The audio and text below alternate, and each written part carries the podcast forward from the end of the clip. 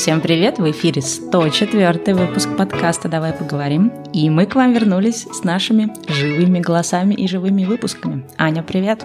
Стелла, привет! Да, мы брали небольшой полубрейк, полуперерыв, потому что мы все равно публиковались, но мы для вас подсветили какие-то старые выпуски, которые, возможно, вы не слушали, э, а также сделали небольшие бонусные вставки по э, тем темам, по некоторым темам, которые спрашивали наши э, слушатели. Надеюсь, что даже те, кто не задавал такой вопрос, все равно нашли для себя что-то полезное в нашем таком а, творческом формате, когда мы берем какой-то выпуск, который был, и также делаем для вас вот такую э, надстройку диалога. Да, на самом деле это был интересный такой опыт сделать небольшой прерыв, потому что мы действительно два года практически без отпуска все это делали, и мне кажется, что за этот месяц, пока мы немножко отдохнули от записей, мы собрались с новыми силами и придумали для вас всякие разные интересные темы и форматы. Но вообще говоря об этих ретрокастах, я, кстати, была удивлена тому, что много было приятных отзывов, э, потому что не все эти выпуски слушали тогда, когда они выходили. Ну, действительно, 100 выпусков, наверное, не каждый человек может взять и переслушать, если он, допустим, недавно присоединился к подкасту. Так что в каком-то смысле это был ценный опыт, потому что для кого-то эти выпуски были в первый раз. Да, это правда. Но э, были разные отзывы. Некоторые подумали, что мы поменяли формат. Вот, ну, в принципе, всегда есть разные отзывы, но при прочих равных, конечно, э, приятно, что у нас слушают много людей, у которых э, есть что-то хорошее, что они могут нам сказать, и э, это прям э, отдельная радость. Вот, но сейчас мы возвращаемся с нашим классическим форматом, э, который был и до нашего сотого юбилея. И, как Стелла уже сказала, мы подготовили новые темы, немножечко передохнули, у нас есть э, что еще обсудить, поэтому дальше у нас будут э, э, всякие свежие интересные вещи. Надеюсь, вам зайдет и понравится то, о чем мы будем говорить в ближайшие месяцы. Да, ну и, соответственно, если у вас есть какие-то предложения по темам, помните, что вы можете скидывать их в наш Telegram-бот. Как обычно, ссылки есть в описании к подкасту или у нас на сайте. Ну что, давай тогда приступать к новой теме. Давай, да. Представишь? Да, сегодня мы выбрали такую тему. Мы хотим поговорить о наших плюсах и минусах, больше фокусируясь все-таки именно на минусы, то есть на какие-то недостатки. И хотим поговорить о такой философской стороне вопроса, как, например, понять, э, какие недостатки в тебе это действительно недостатки, а какие вещи это, может быть, ты просто сам к себе придираешься, какие вещи нужно в себе принимать и просто понимать, что они ну, какая-то такая особенность твоего характера, особенность твоей личности, и тебе не нужно с этим ничего делать. Но при этом как понимать, э, что есть все-таки какие-то вещи, которые ты хочешь улучшать, менять, ну, то есть каким-то образом развиваться. То есть где вот проходит эта грань, между тем, что мы хотим в себе развивать и менять, и теми вещами, которые, например, нужно в себе принимать. Ну и да, и вообще, что такое недостаток, что считать нашими недостатками, потому что иногда бывает, что люди считают недостатком вещи, которые, наоборот, э, их украшать, какие-то их особенности, специфики, изюминки, э, просто что-то где-то как-то пошло не так, может быть, какой-то один неудачный комментарий в детском саду или что-то еще, да, то есть как бы человек не не знает, что это на самом деле какая-то даже иногда определяющая часть его личности или внешности или, или что-то еще. А иногда люди не замечают, что есть какой-то целый большой блок, который было бы здорово для него самого поменять, корректировать, улучшить или как минимум обратить на него внимание. И мы поговорим немножечко о том, а, как вообще понять, что такое недостаток и как а, среди всего, что есть а, в нас и с нами связано, в наших внутренних проявлениях, внешних, в нашей какой-то сути, как э, э, можно разложить э, эти условные несовершенства, недостатки на какие-то категории, что ли. Да, я, кстати, могу начать с такой, наверное, вводной истории. Я недавно смотрела видео девочки одной, и она говорила о том, что для себя она решила так, что если это какое-то, ну, какое-то ее качество или какая-то ее черта, которая, допустим, ну, может, да, условно считаться недостатком, но она при этом не мешает жизни других людей, да, то тогда она для себя решает, что это что-то, что, что я просто принимаю, и с этим ничего делать не нужно. Если это какой-то недостаток, который, в общем-то, мешает другим людям, то тогда это что-то, что нужно изменять. Но тут достаточно много всего, да, можно про это обсудить. Вот можем начать с этой истории, что мы вообще про такой подход думаем, насколько он применим, не применим каждому из нас, и дальше уже пойти по теме. Да, мне кажется, что тут можно вспомнить несколько наших тоже выпусков. Во-первых, э, когда мы с тобой говорили про э, четыре типа характера, когда мы говорили про книжку For Tendencies, да, Гретхен Рубин, и также вспомнить выпуск, который мы делали про внешнее одобрение, потому что я считаю, что такая модель, которую представила эта девочка целиком и полностью полагается исключительно на внешнее одобрение, да, то есть ее критерий э, хорошести, да, или ее критерий недостаточности опирается только только на жизнь другого человека, при том, что мы живем свою жизнь. И мне кажется, что очень важно э, все-таки в масштабе каких-то наших э, условных недостатков, условных, потому что мы еще поговорим про то вообще, что считать недостатком, да, может быть, не все, что есть, это недостаток. Но было бы, мне кажется, неплохо опираться на себя. У меня немножечко другие критерии, то есть мне тоже есть что сказать по этому поводу, но я немножечко по-другому это раскидала. Ты хочешь отразить эту девочку, прежде чем я расскажу свои какие-то вводные? Да, слушай, ну вот э, мне, кстати, интересно, что ты сказала про то, что это про внешнее одобрение. Есть такой термин в психологии, на английском языке называется people pleaser, да, то есть человек, который все свои действия, даже, не знаю, даже не обязательно действия, свой внешний вид, как он говорит, что он говорит, он пропускает э, через призму того, как это оценят другие люди. Соответственно, people pleaser, да, то есть переводится с английского человек, который пытается удовлетворить других людей, то есть ему важно, чтобы ты был принимаем в том э, обществе, да, в той группе людей, где ты общаешься, что ты как бы людей не напрягал своим поведением. И действительно, наверное, я, кстати, так э, до этого так на это не смотрела, наверное, ты в этом смысле права, что такой критерий, да, если, ну, если он не, не обрастает другими какими-то критериями, вот просто я смотрю, да, на, на себя так. Если, например, не знаю, я очень быстро говорю, а других людей это напрягает, значит, это недостаток. Но мне кажется, да, таким образом можно не туда уйти, в оценивании своих недостатков. И в этом есть методе минусы. Но при этом я, конечно, вижу и определенные плюсы тоже, знаешь, э, в том смысле, что когда ты оцениваешь свои какие-то плюсы, минусы и говоришь, это не минус, да, это мне не нужно, я буду принимать это. Ну, здесь же могут быть, например, ситуации, где ты,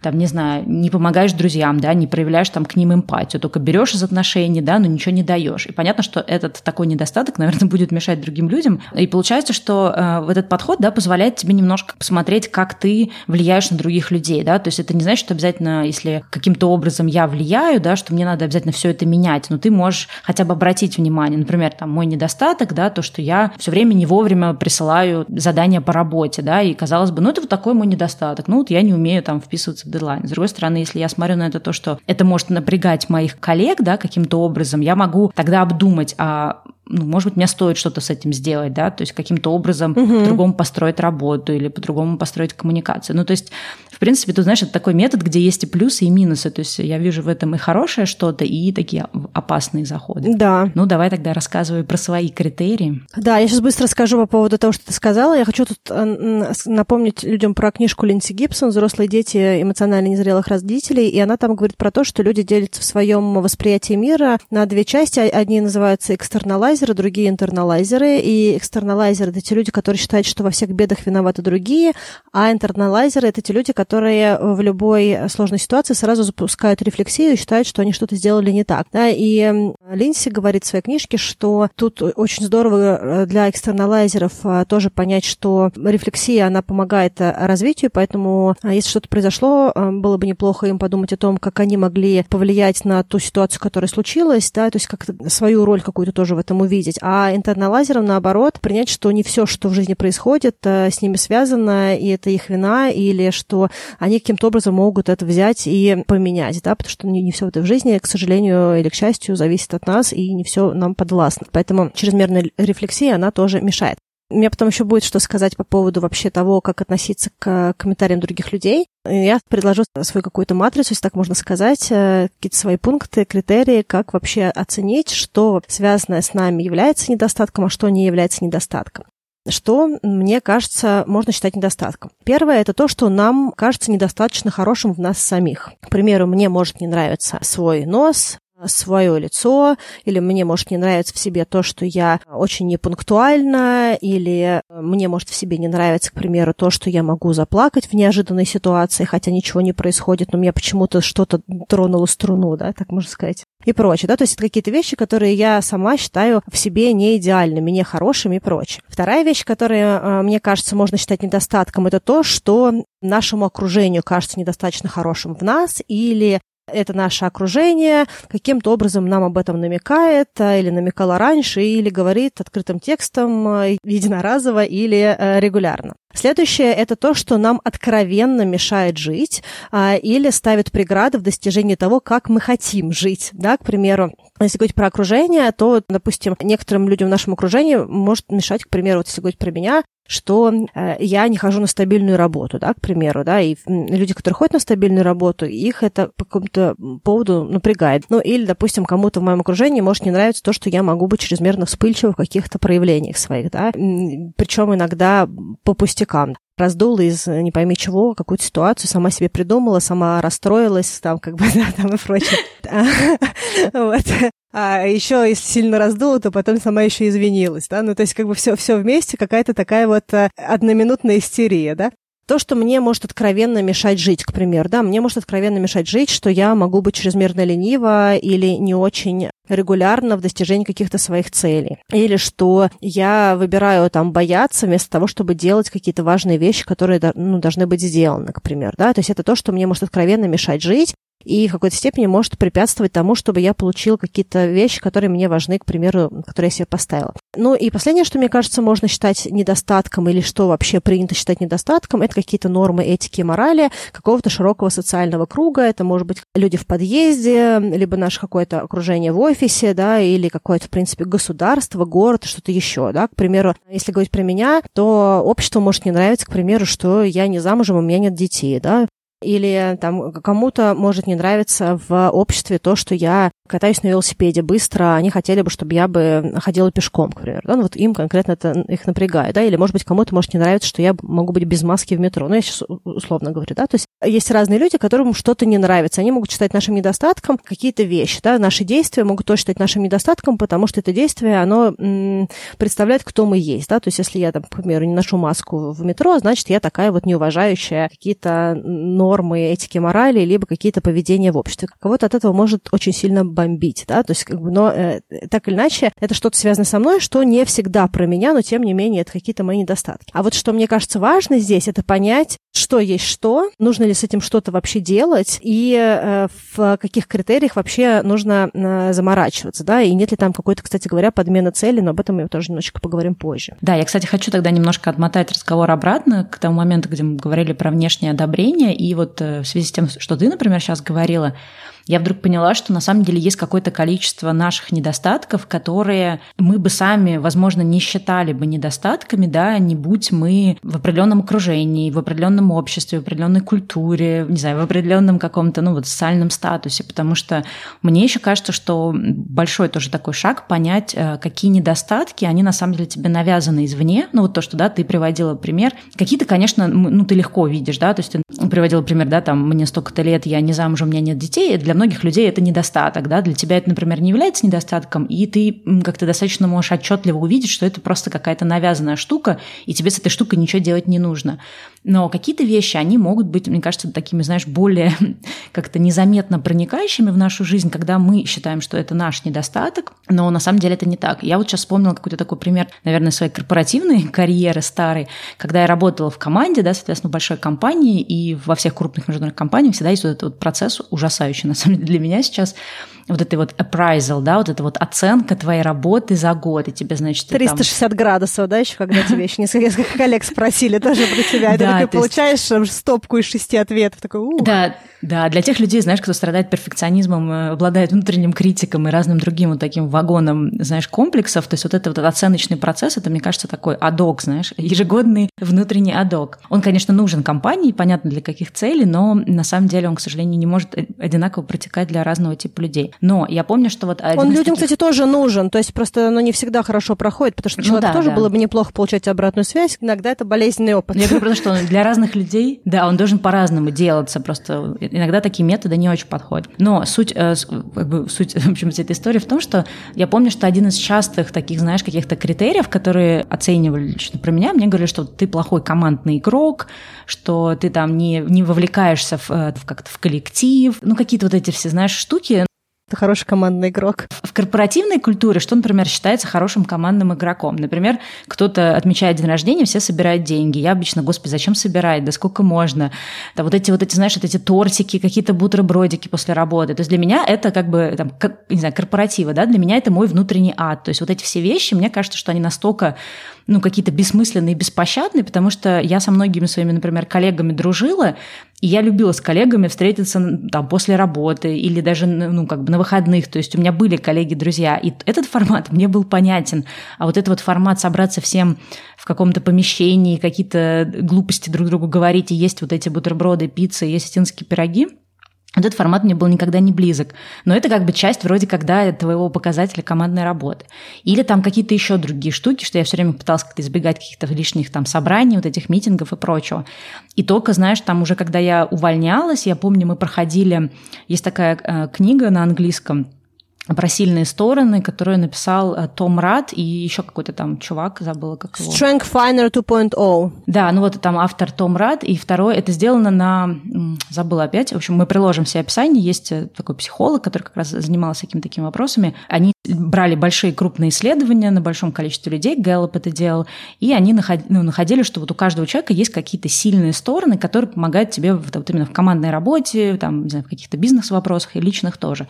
И там как раз э, становится понятно, что когда ты всю команду прогоняешь через вот это вот исследование и понимаешь, у кого какие сильные стороны, ты можешь понять, каким образом тебе построить команду, и тебе не нужно, чтобы у каждого члена команды были одинаковые сильные стороны. То есть тебе не нужно пять командных игроков, тебе не нужно пять аналитиков в команде, тебе не нужно пять лидеров, ну и так далее, да, и тому подобное. И у меня как раз там вот из сильных сторон было то, что я называлась дуэр и активатор, то есть человек, который может легко перейти от идеи к действию, да, то есть он не прокрастинирует, не сидит, не переживает, он берет и действует. Второе там было качество, что я способна учиться в процессе, поэтому мне подходят такие проекты, где совершенно ничего не известно, куча неизвестности, да, куча рисков, куча какой-то неопределенности, но нужно нужно стартовать этот проект и по ходу да, что-то там смотреть, как что получается, и быстро адаптироваться. Соответственно, там у меня есть качество адаптивности, и у меня тоже есть там такое качество, где даже было, знаешь, так очень смешно в книжке написано, что ваш рабочий процесс выглядит очень хаотично для людей со стороны, и все, что эти люди со стороны должны сделать, это оставить вас в покое, поставить вам четкий срок, да, дедлайн и четкую задачу. И вы к этой задаче придете, но они не должны вмешиваться в ваш внутренний процесс. И там, ну, как, собственно, таким людям, да, сложно работать в команде, потому что для других людей будет казаться, что либо я ничего не делаю, либо я делаю какую-то ерунду или делаю не так. А таким людям, как я, да, сложно достигать результатов, когда я должна постоянно отчитываться, на каком этапе я нахожусь, потому что мой процесс хаотичный и очень отчитаться сложно. Вот, и получается, что вот, ну, по, по этой, например, теории по этой книге, да, выходило, что я абсолютно не, ну, не вписываюсь как раз вот именно в такие стандартное понимание командного игрока, но я важный член команды, потому что я тот, который берет, делает, стартует, э, анализирует, адаптируется, то есть те навыки, которые очень важны в команде, особенно если речь идет о старте новых проектов. Поэтому тоже, вот знаешь, вот есть такие вот навязанные недостатки, я тоже много лет думала, что я плохой командный игрок, а потом я поняла, что ну, есть определенная форма взаимодействия в команде, которая мне не подходит. Вот я сейчас смотрю, да, на такие современные реалии. Бесконечные встречи в Zoom, вот этих Zoom-звонках, для меня это просто какой-то сущий ад. Мне когда друзья какие-то рассказывают, что я целый день провожу на Zoom-встречах. Я думаю, господи, слава богу, что я не работаю в этой компании, я бы, наверное, уже вышла бы из окна, мне кажется. Потому что для меня это, ну, как бы такой формат, который кажется бессмысленным, беспощадным и неподходящим. Соответственно, если бы я бы да, работала в этой компании, кто-то бы тоже сказал, ой, Стелла там плохой, не знаю, работник или плохой там командный игрок. Хотя, по сути, просто это не мой формат взаимодействия. И сейчас, когда я вписываюсь в какие-то проекты, в какие-то взаимодействия,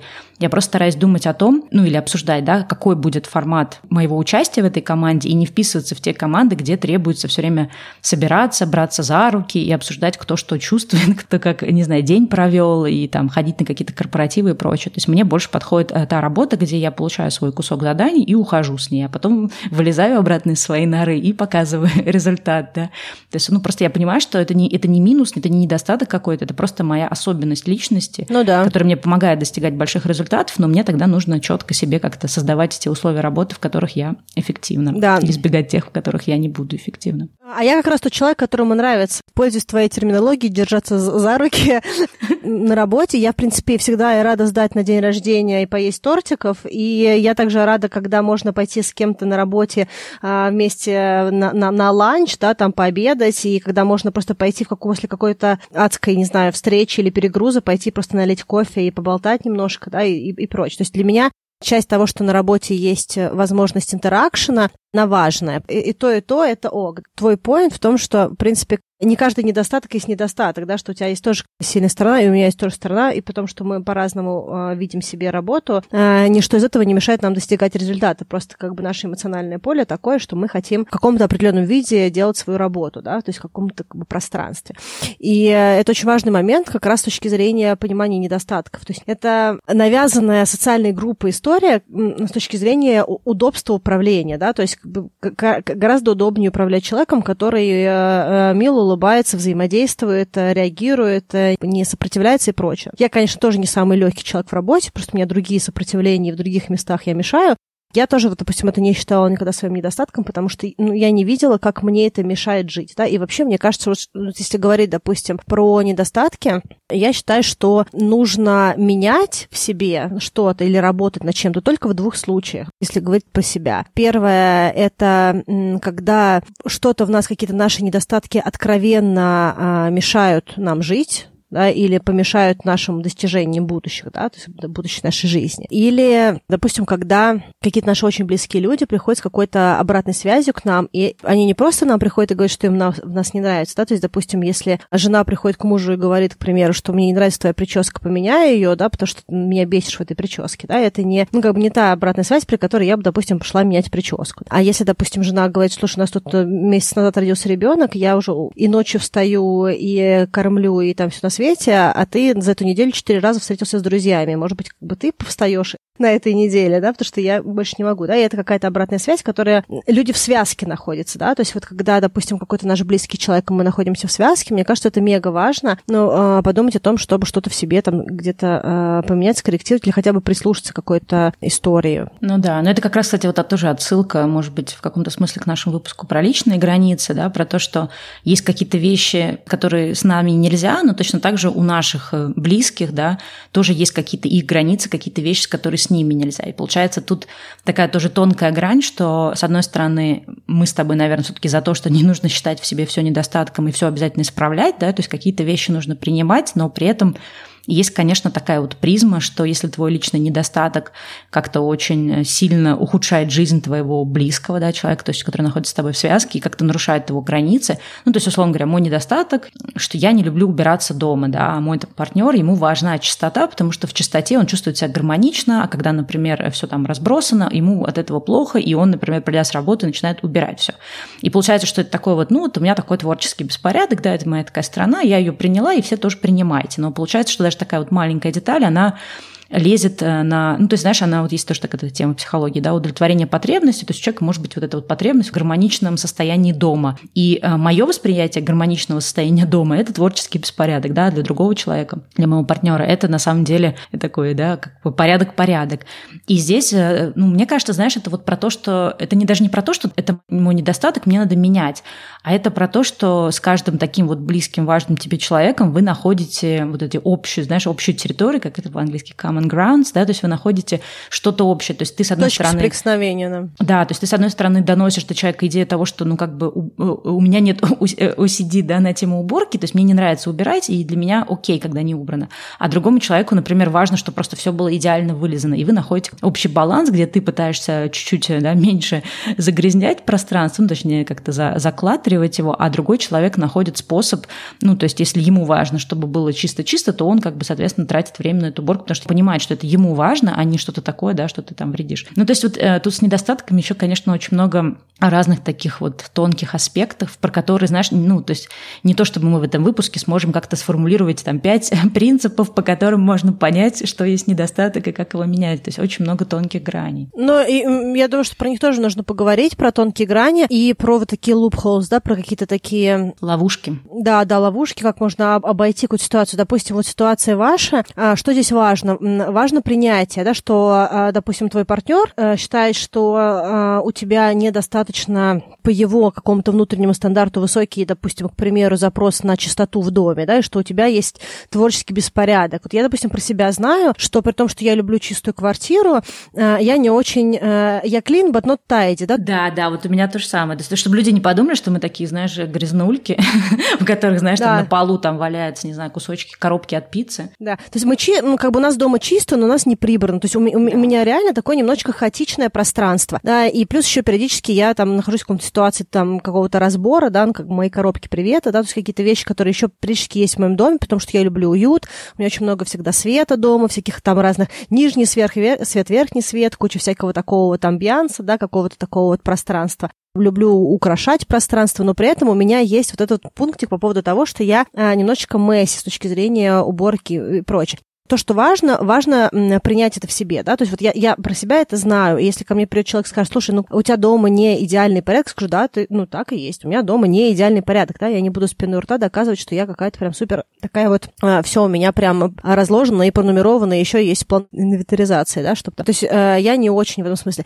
И что круто здесь, э, это то, что э, принимать не значит менять, то есть как только вы договорились о том, что эта ситуация реально существует, что э, у партнера выше запрос на чистоту, а у тебя меньше, ну, чистота не имеется даже чистота, да, а именно вот опрятность дома, да, то есть какое-то пространство. Да. Прибранность, да. Дальше с этим что-то можно делать.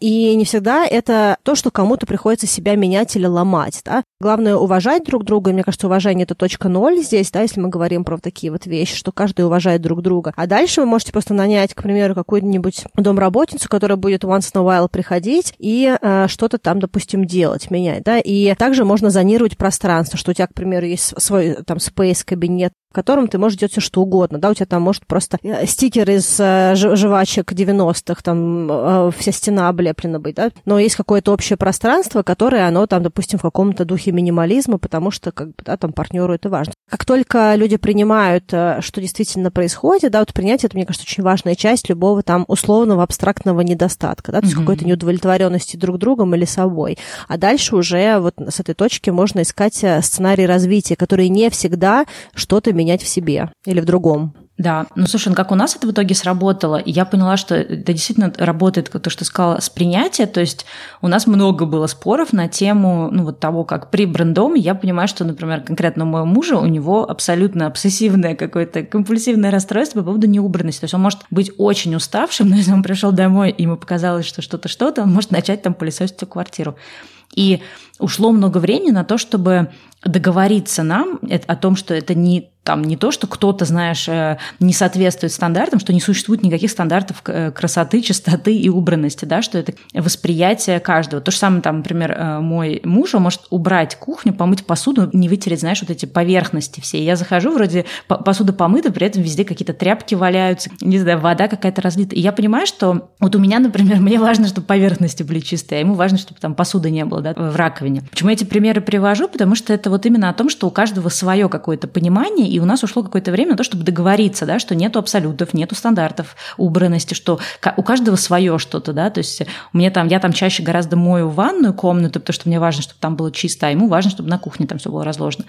И э, в итоге, вот как бы, во-первых, принять то, что у каждого разный стандарт, и второй, наверное, момент договориться о том, что, ну, все равно каждому придется что-то в себе поменять. То есть ему пришлось э, в каком-то смысле ослабить своего же, да, по поводу того, что у нас не будет вот идеально. То есть он еще любит, чтобы, знаешь, на поверхностях ничего не было, все это в шкафы было разложено.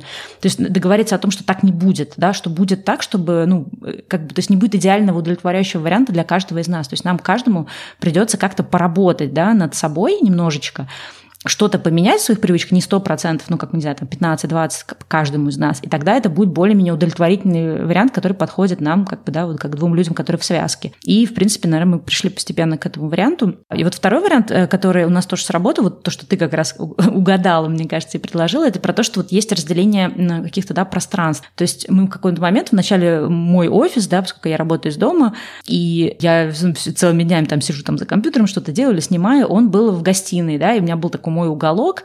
И в итоге, да, действительно, все свелось к тому, что почему у тебя везде тут эти твои эти какие-то микрофоны расставлены, знаешь, какой-то свет, там, не знаю, штативы, камеры, а собрать и разобрать свет и штативы, это реально там иногда полчаса занимает. Поэтому мне проще было это оставить, чтобы оно стояло где-то в углу. А его, соответственно, это как-то, ну, каждый раз триггерило. И в итоге мы поняли, что для общего спокойствия, да, нам будет проще, если у меня будет отдельная комната, в которой могу делать все, что угодно. И в которой, да, как бы не надо тут ничего убирать. Я даже, когда он там что-то пылесосит, я такая, нет, не пылесосить в моей комнате, потому что какие-нибудь там провода вечные или еще что-то. Вот, и поэтому, мне кажется, это классно, да, то есть это, ну, как бы это стоило того. Понятно, что не во всех ситуациях жизненных это возможно, да, выделить человеку целое пространство, но мы поняли, что мы физически можем это сделать, и что это то изменение, которое может очень сильно улучшить наши бытовые какие-то взаимоотношения. Поэтому мне кажется, что если вот, ну, уйти от этой истории, да, перейти вот в историю каких-то недостатков, которые могут мешать другим людям, нужно искать какие-то, да, такие нестандартные экспертные решения, где,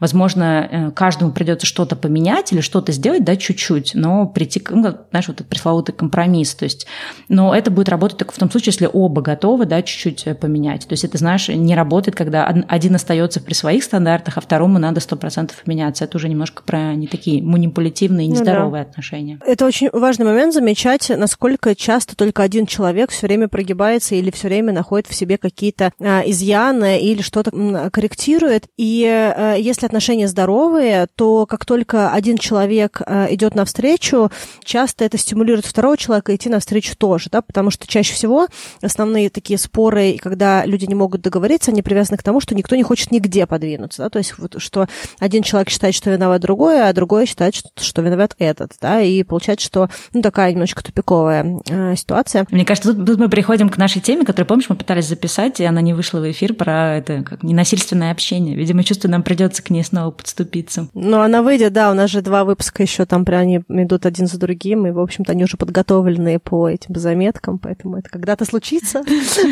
Ну вот мне кажется, что то, что у вас круто сработало, это, во-первых, то, что вы приняли, что это есть э, проблема, да, что э, никто нигде не привирает, что действительно все так, и что вы нашли, получается, компромисс для обоих, да, то есть э, ты где-то приняла то, что не всегда будет на кухне вытерты все капельки, да, и что тебе придется прийти их как бы поверх пройти, если вдруг что твой муж принял то, что у тебя будет какое-то свое пространство, где будет э, тот хаос, который тебе комфортен с точки зрения твоего процесса, а, и за это, допустим, ты получила то, что у тебя есть комната своя, свое пространство, а муж получил то, что у него есть общая зона, в которой все минимально, и он в ней чувствует ну, себя да. абсолютно комфортно, да, то есть это его пространство фактически, да, в котором он может прийти сколько угодно времени, потому что все равно ты, работая из дома, почти все время сидишь в своем кабинете, если вы только не вместе, мне кажется, как бы. Да, ну Тут важно сказать, что, соответственно, ну, я тоже приняла тот факт, что ему очень важна вот эта вот убранность и чистота. И я, конечно, стараюсь прикладывать чуть больше усилий, чем нужно лично мне, да, для, для того, чтобы все выглядело убранным. Потому что я понимаю, что ему это важно, и мне важно, чтобы он чувствовал себя комфортно в этом доме. То есть здесь не только, знаешь, тот факт, что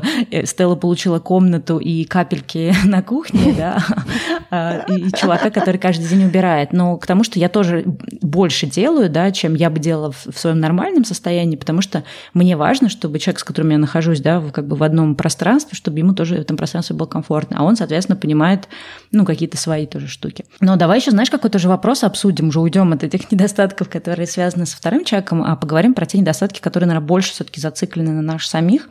И мне кажется, тут очень такая важная тема, которая, слава богу, в последние пару лет, мне кажется, про нее тоже много говорят. Это вот, знаешь, вот это пресловутое бережное отношение к себе. Потому что мне кажется, что там, условно говоря, там, 5 лет назад или что-то вроде того, было очень много книжек по саморазвитию, которые практически все сводились к какому-то там набору вещей, которые тебе в себе нужно поменять, научись вставать в 6 утра, да, там, стань таким, научись делать то, все, пятое, десятое. И с одной стороны классно, что все эти книги, да, как-то тебя вроде бы мотивируют к какому-то развитию, к какому-то изменению своих каких-то привычек, которые тебя к каким-то э, результатам и успешному успеху приведут, но при этом часто эти книги создают какое-то такое вот не знаю, ощущение, что ты какой-то весь не такой, весь такой э, поломанный, недоделанный, еще какой-то, и тебе нужно просто все в себе чинить, все в себе менять и ненавидеть все недостатки и так далее. И я помню, что вот у меня много лет была попытка даже как раз научиться вставать рано, и я прям вот, не знаю, мне кажется, я столько энергии и сил потратила на то, чтобы прочитать 100 миллионов книг на эту тему, чтобы пытаться как-то себя переделать, потому что я считала, что это прям какой-то гигантский недостаток, что я не могу там встать в 6-7 утра, как заповедуют все вот эти великие книжки. Но потом я как-то постепенно тоже естественным образом пришла к этому пониманию бережного отношения к себе, к тому, чтобы быть более внимательным к себе, к своим особенностям и понимать, что какие-то вещи тебе абсолютно не надо менять.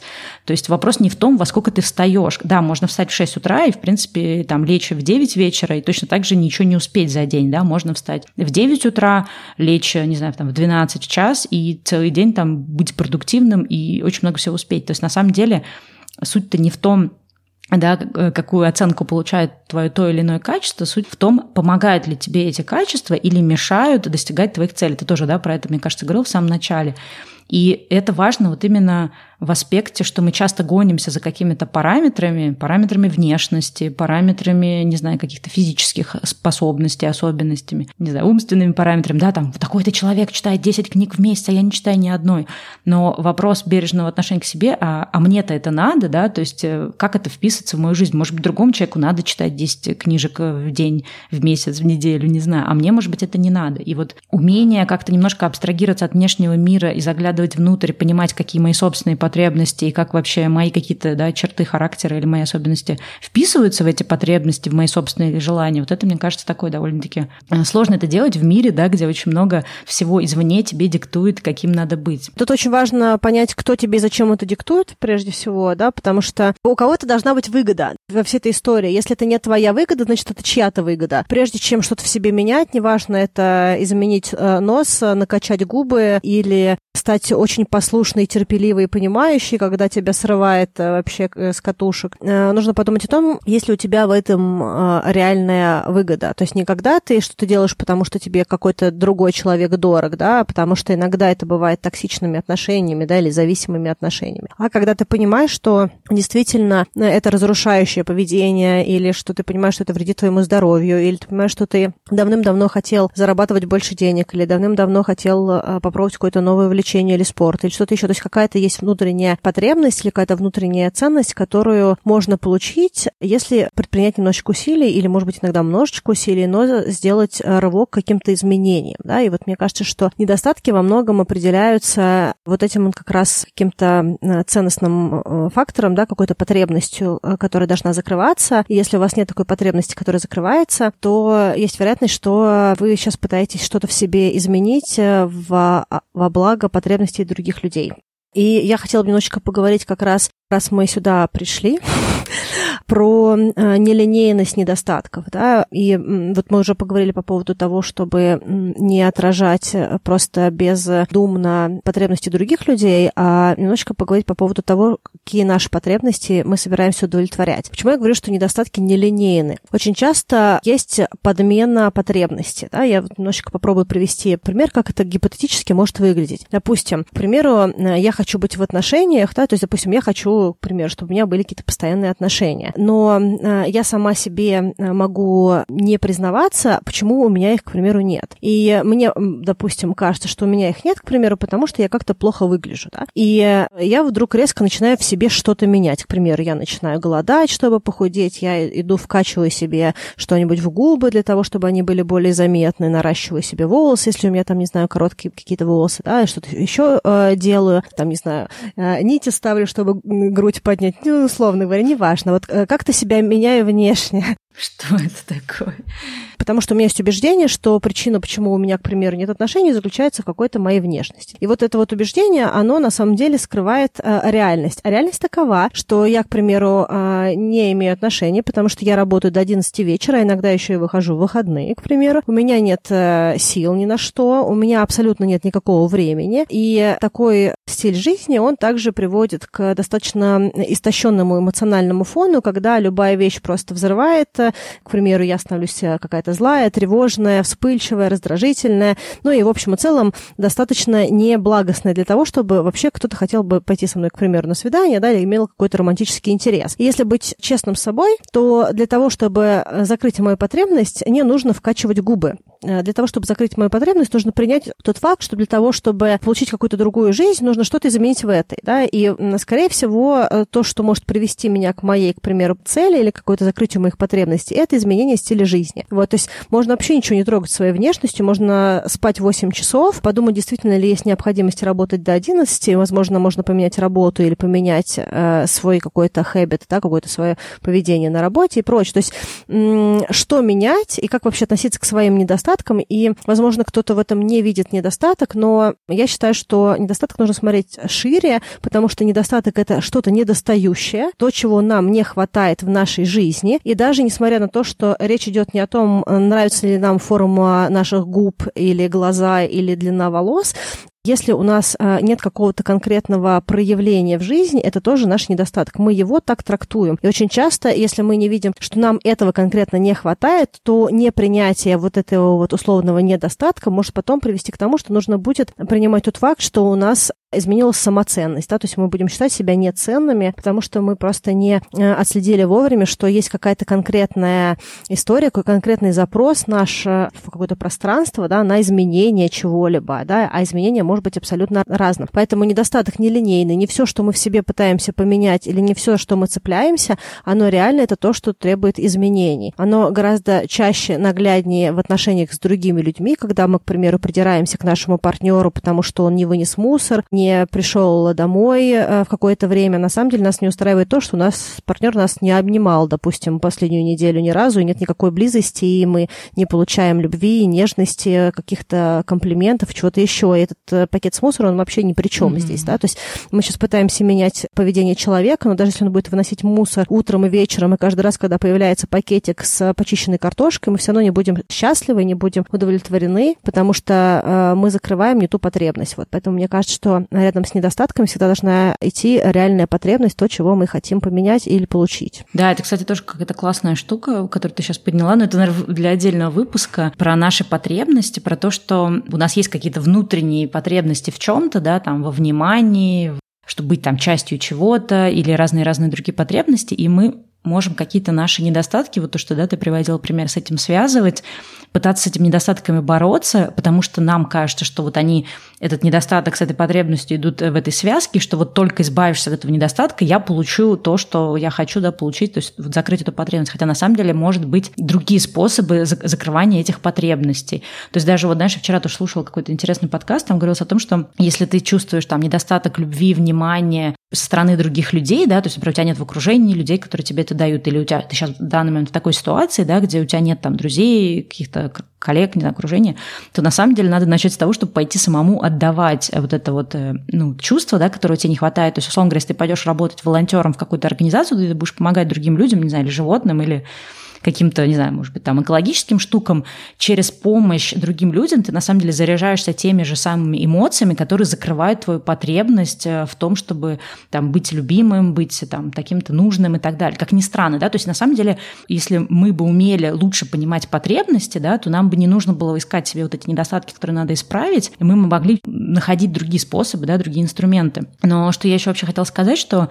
вот эта вот тема, знаешь, принятия себя, принятия своих недостатков, вот она как раз, кстати, сейчас очень в моей голове классно вписалась в то, что ты сказала, потому что когда начинаешь исходить из того, что я – это я, да, я как бы обладаю тем телом, которое мне было дано природой, я не могу это тело, ну, понятно, что есть вот эти все там золотые нити или что там еще, но глобально, да, я не могу поменять свое тело, то есть э, что есть, то есть. У меня есть какие-то особенности характера, да, кто-то медленный, кто-то быстрый, кто-то, не знаю, что-то там так делает, другой делает и так. Э, то есть есть какие-то вещи, которые, ну, как бы они неизменны. Мы, конечно, можем себя ломать, чинить и как-то переворачивать с ног э, на голову, но глобально мы все равно останемся собой.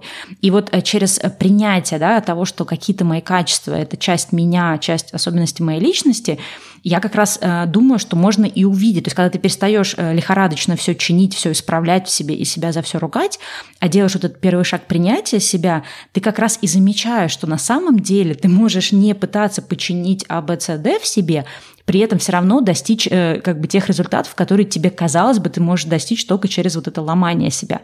И вот в этом смысле многие боятся принятия, потому что им кажется, что, блин, если я себя приму, то я тогда не буду замотивирован что-то в себе менять. Но на самом деле это не так. Ты просто ты примешь, ты увидишь, что жизнь на самом деле немножко не связана с тем, как ты про нее думал, и сможешь как-то уже начать э, что-то в себе развивать, да, не менять, а именно развивать не от ненависти к этой конкретной черте характера или своей личности, а из-за того, что ты вот, э, ну, то, что мы говорили до этого, да, ты будешь видеть, как тебе изменение вот этой черты помогает там в достижении каких-то твоих целей, да. И здесь, кстати, тоже, наверное, отсылка к тому выпуску, который мы делали про ограничивающие убеждения, да, то есть вот если говорить о том, как я угу. сейчас понимаю, что является моим недостатком, если я понимаю, что какая-то вещь является моим вот именно ограничивающим убеждением, то есть чем-то, что мешает мне развиваться, то тогда, наверное, в какой-то момент у меня появляется мотивация с этим что-то сделать. Не обязательно менять, но что-то с этим сделать.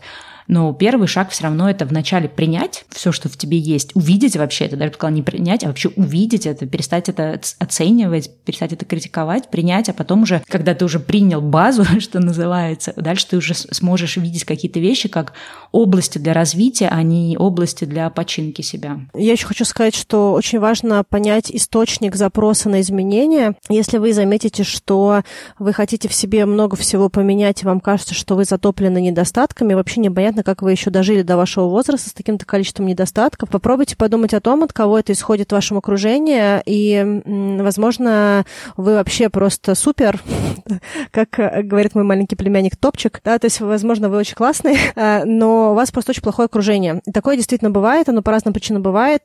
Часто бывает у интровертов, которые очень сильно держатся за какие-то старые связи, допустим, там, к примеру, вы переросли какую-то подругу детства, она все равно еще есть, и она, к примеру, говорит кучу всяких неприятных вещей и много лет, да, к примеру, или там какой-нибудь друг, или какой-то коллега на работе, или иногда бывают родители, да, иногда бывает э, какой-то партнер или кто-то еще, какие-то друзья. То есть э, подумайте о том, от кого исходит поток негатива, и, и, вообще ни с кем вы начинаете о себе думать хуже. Такое действительно бывает, что это исходит извне по разным причинам. Но по каким бы причинам ни исходило, первое, что важно, это поднять эту историю на свет, да, то есть сказать другому человеку, ну, как бы, да, если вы поняли, с кем это связано, и попробовать этого человека как-то вернуть э, в то, что вам не нужна эта информация, да, то, что его вот эта ценная какая-то вот эта вот история, которую он хочет донести, она для вас не ценная и только вас разрушает. Если это какой-то близкий человек, который искренне это говорит, потому что очень э, за вас переживает, то э, он это от, откатит или попробует откатить, либо хотя бы сократит э, поток вот этой развивающей обратной связи, так ее назовем. Возможно, тогда вам, в принципе, ничего не захочется себе менять постепенно, потому что это просто проблема с окружением, да, и мы приложим тоже выпуск по поводу э, окружения немножечко, чтобы, может быть, кому-то будет полезно. Потому что не всегда в себе реально что-то нужно менять, просто иногда вам очень э, не повезло исторически или случайно с какими-то людьми, которые рядом, ну или какая-то ваша, не знаю, кармическая отработка, что вот нужно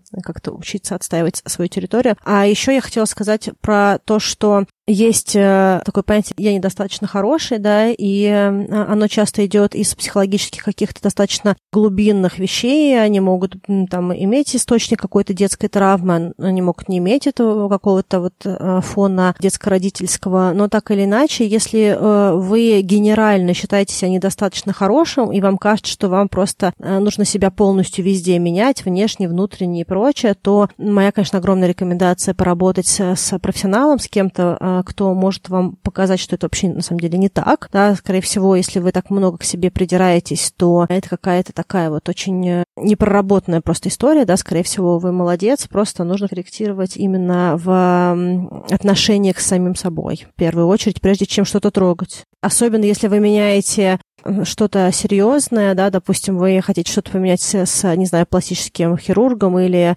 как-то э, резко поменять какую-то большую вещь, да, которая может не иметь возврата, то я очень э, рекомендую прежде всего поработать с кем-то поговорить с каким-то психологом, с профессионалом о, о ваших этих намерениях. Возможно, у вас это все пройдет, как только вы возьмете хотя бы пару каких-то встреч и проработаете это. Ну и не стоит говорить про то, что для девушек есть также определенные минорные состояния в определенной фазе цикла, плюс недосыпы для женщин и для мужчин сильно влияет на их какую-то понурость, да, и иногда также достаточно такой скудный пищевой формат, да, когда вы как-то плохо питаетесь, мало занимаетесь спортом, да, и, и, и прочее тоже как-то меняет в негативную сторону отношение к себе и желание в себе что-то менять. Ну, вообще, знаешь, вот э, продолжая то, что ты говорила, мысль, мне кажется, что вот как раз мы приводили пример про интерналайзеров, экстерналайзеров, да, такое вот понятие психологии. Мне кажется, что фишка еще с вот сильными слабыми сторонами заключается в том, что если ты интерналайзер, да, то есть человек, который считает, что во всем происходящем э, вина, ну не то, что виноват, я, я, я отвечаю, да, за все то, что происходит в этом мире, то есть, не знаю, если я работаю на работе, меня не повышает, наверное, я дурацко работаю, там, если я нахожусь в отношениях, и мой партнер меня не ценит, наверное, я недостаточно, там, не знаю, хорошо что-то делала в этих отношениях.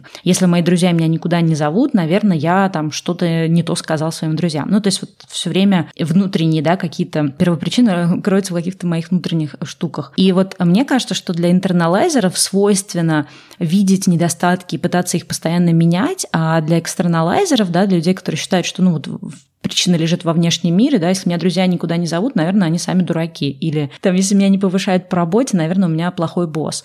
Ну, то есть для этих людей как раз не свойственно находить э, свои недостатки, скорее они видят да, какие-то проблемы в обществе или в обстоятельствах. Но э, если ты интерналайзер, то ты, мне кажется, более склонен к тому, чтобы все время фокусироваться на своих недостатках и на том, а что мне нужно в себе починить, поменять, да, пофиксить, исправить, сделать лучше. И если ты понимаешь, да, что ты интерналайзер, что в тебе есть все время вот этот вот страх, что ты недостаточно хороший, что в тебе есть внутренний критик, то, скорее всего, ты чаще всего да, будешь перегибать э, с тем, что в тебе являются недостатки. И мне кажется, надо просто понимать, что, окей, если я э, все время думаю, что дело во мне, то, скорее всего, не знаю, там, в половине случаев, когда я себе придумала эти свои недостатки, скорее всего, это что-то, что мне нужно в себе принять и научиться другим объяснять, да, про то, что это моя такая особенность, а не что-то, что в себе фиксить. А если человек, например, экстерналайзер, то есть ему кажется, что, ну, обычно всегда другие виноваты, всегда обстоятельства, то вот такому человеку, возможно, нужно понимать, что он чаще всего будет не видеть себя и свои какие-то, да, собственные штуки,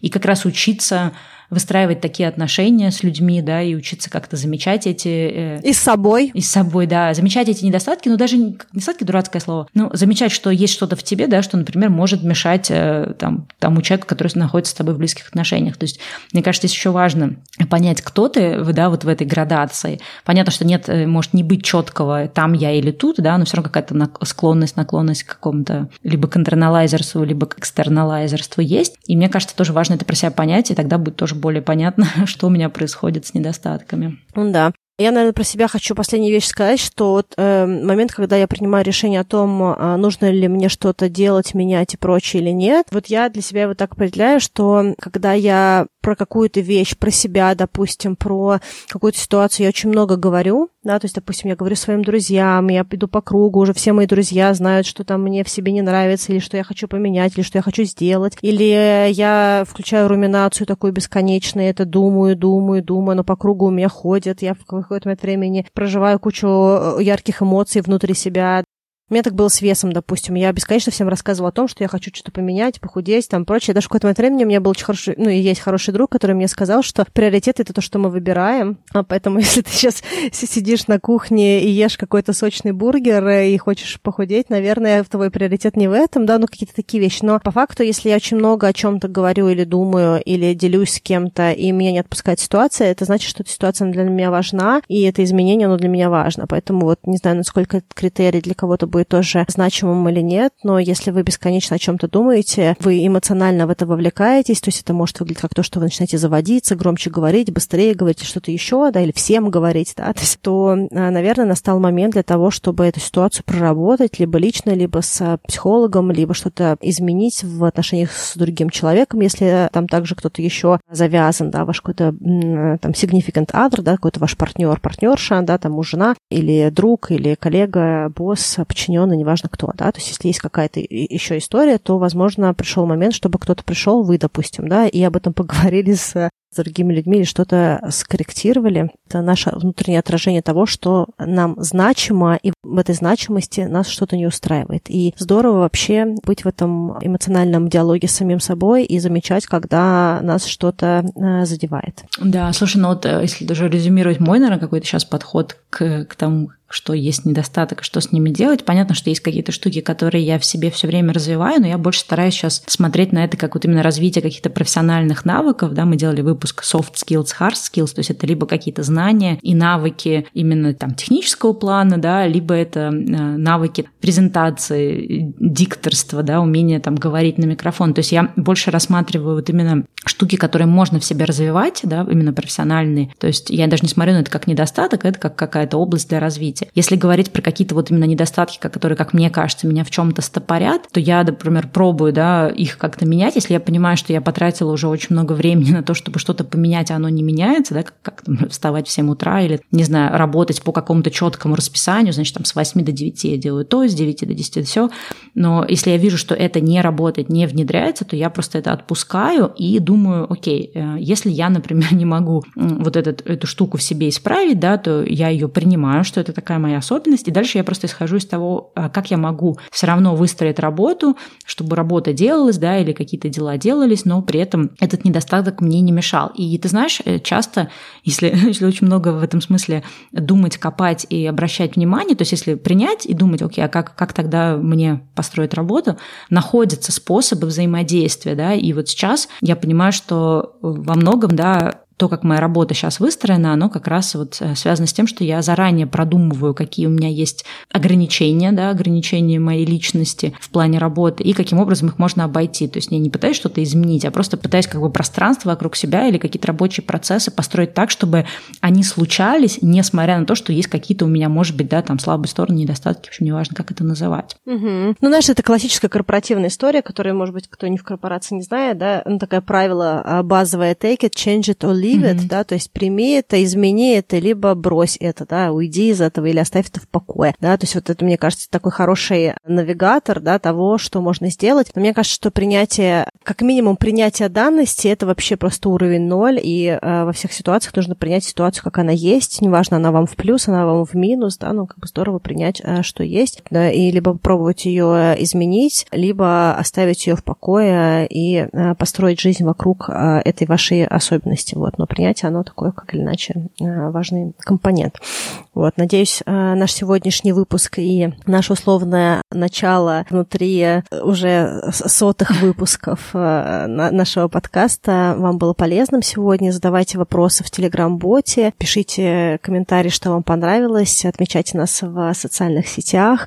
И если есть какие-то темы, которые для вас важны, и если вы хотите, чтобы мы о чем-то поговорили, пожалуйста, пишите нам также в Телеграм-бот. Мы все читаем и с каким-то шагом всем отвечаем. Или как минимум принимаем это, если какая-то рекомендация выпуска, добавляем в наш темник, да, в список выпусков, которые мы готовы взять и в какой-то момент времени проработать. Да, ну что, на этом, я думаю, мы наш возвращение второй сезон заканчиваем. Второй сезон, 104 э, выпуск. Такой шаг, 100 выпусков. Да, и услышимся с вами через неделю. Да, пока-пока. Пока-пока.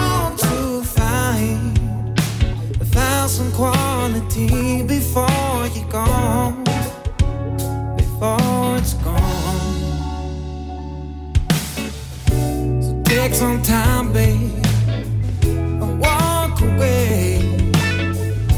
I found your heart's contempt some way. Cause I don't have to try, babe. Cause time will say,